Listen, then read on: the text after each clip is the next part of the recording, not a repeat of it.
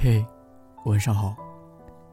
这里是宁安酒馆，我是主播龙龙。今天我和大家分享的故事呢，是来自酒馆听友特伦苏的投稿。我们在一起也快两年了吧？从我的十八岁到二十岁，从他的十七岁到十九岁。二零一七年的暑假，我第一次见到那个穿着球服、背着背包的青涩男孩。我当时心里觉得，这个男孩真的好干净，好干净啊。但是说实话，当时我也并不期待什么，却在二零一八年元旦再次遇到那个笨蛋。我们也就这样。顺理成章的走到了一起。那时候，我真的好羡慕我自己。就这样，开启了高中时代的异地恋。我们抽空会写长长的书信。一封信我会誊写好几遍，因为我希望收到信的时候，他会由衷的称赞我，会时不时的。扬起嘴角，我们会在每个周末或者傍晚的饭后通一次电话，会讲讲这一周的趣事，会吐槽吐槽我们的好朋友，还会讲讲我们那些总爱挑刺儿的班主任。我们会期待在每次约架的时候见一次面。我总是会在家，满心期待的等着他回来，等着他给我发那一句：“快下来，我在你家楼下。”我想，我朝他扑面而来的时候，眼里一定是带着光的。在这两年里，我其实是幸福的吧。我记得有一次和他一起坐车回家，我靠在他肩膀上睡觉。车上有人讲话很大声，他就用手捂着我的耳朵。碰到拍照测速的闪光灯，他会下意识的帮我挡住那刺眼的光。我记得在高三那个情绪容易崩溃的阶段，他光是听见我在电话里哭，就会立马回来见我。我记得他总是会给我准备惊喜。会给我买很大一箱零食，还会存钱给我买口红。会给我画画，还会给我讲晦涩难懂的数学题。后来我们结束了我们的高中时代，但却都没考上自己理想的成绩。他向来是个聪明且勤奋的人，在我心里，我觉得是我拖了他的后腿。那两个高中时代拼了命都想要去一个城市读大学的人，却在填志愿的时候心照不宣的选择了沉默。就算是到了今天，我仍然不知道他究竟填了哪些学校。反正我们终究没有在同一个城市了。高三的那个暑假，他来我家待了三天，我们一起做饭，他负责刷碗，我们一起去散步，我陪他去打球。平淡，却很甜蜜，就像是结了婚的老夫妻一样。我们俩为了自己的旅行计划，各自开始拼了命的打暑假工。我每天重复着乏味无趣的工作。他去训练营做助教晒到后背脱皮。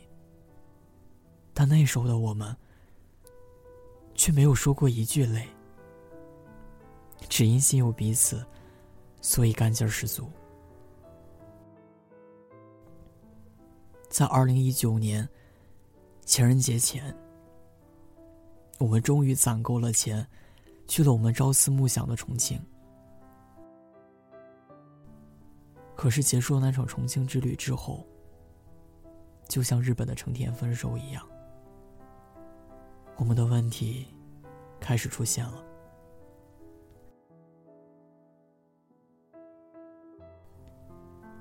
我记得钱钟书先生的《围城》里边，有这样一段话：结婚以后的蜜月旅行，是次序颠倒的。应该先共同旅行一个月，一个月舟车仆仆之后，双方还没有彼此看破，彼此厌恶，还没有吵嘴翻脸，还要维持原来的婚约。这种夫妇，保证不会离婚。在旅行的途中，我们没有激烈的争吵，他总是这样。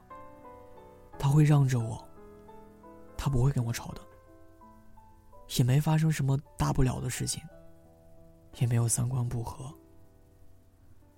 但是却很奇怪的，就在下车分别之后，开始越来越少的联系，越来越少的关心，我就越来越害怕。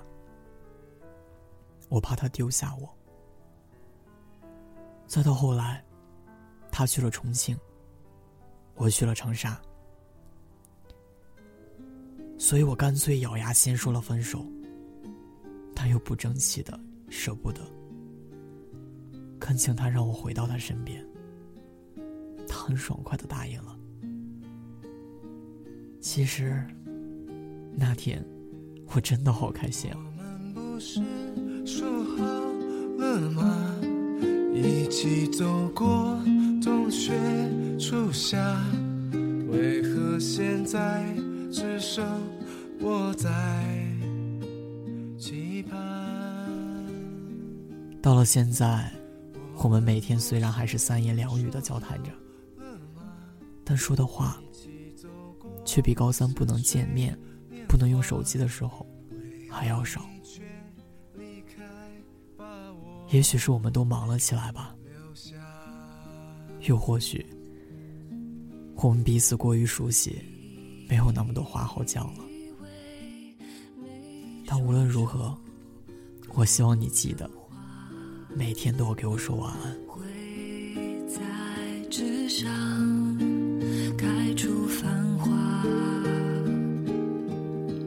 不想再让眼泪流下。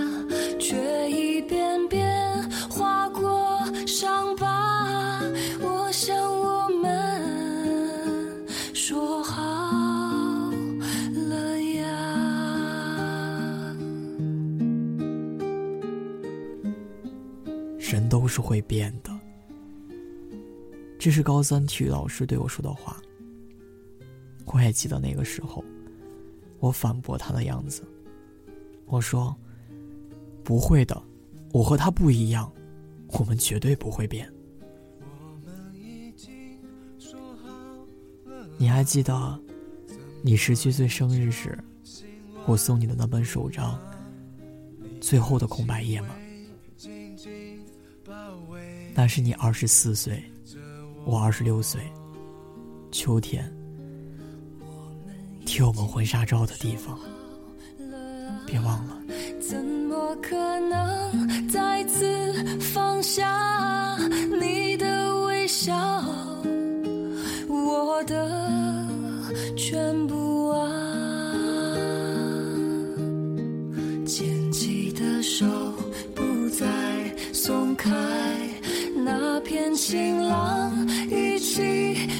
住吧！我想我们已经说好呀，记得我们已经说好了。故事。到这里就结束了。龙龙觉得，这应该是一个在经历时间考验的爱情。其实并不是说在爱情从始至终，两个人的话都会那么多，交流都会那么频繁，因为我相信，或许说平平淡淡的，那才是爱情。我也记得，顾城在门前里有这样几句话：草结它的种子，风摇它的叶子，我们站着，不说话，就十分美好。这样的画面其实是很唯美的，这差不多就是经历了狂风暴雨，经历了种种之后，感情回归平淡的样子。或许平平淡淡才是真吧。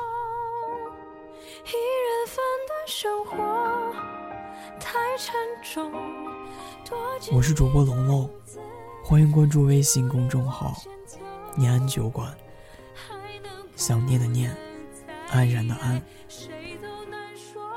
我在厦门，给你说晚安。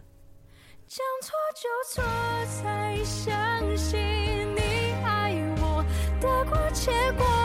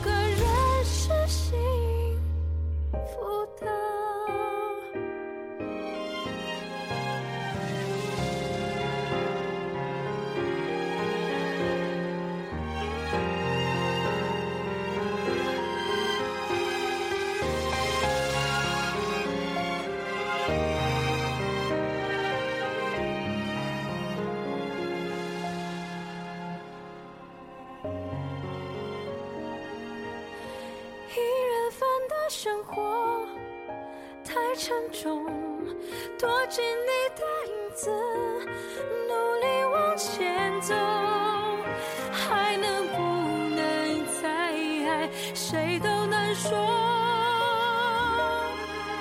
将错就错，才相信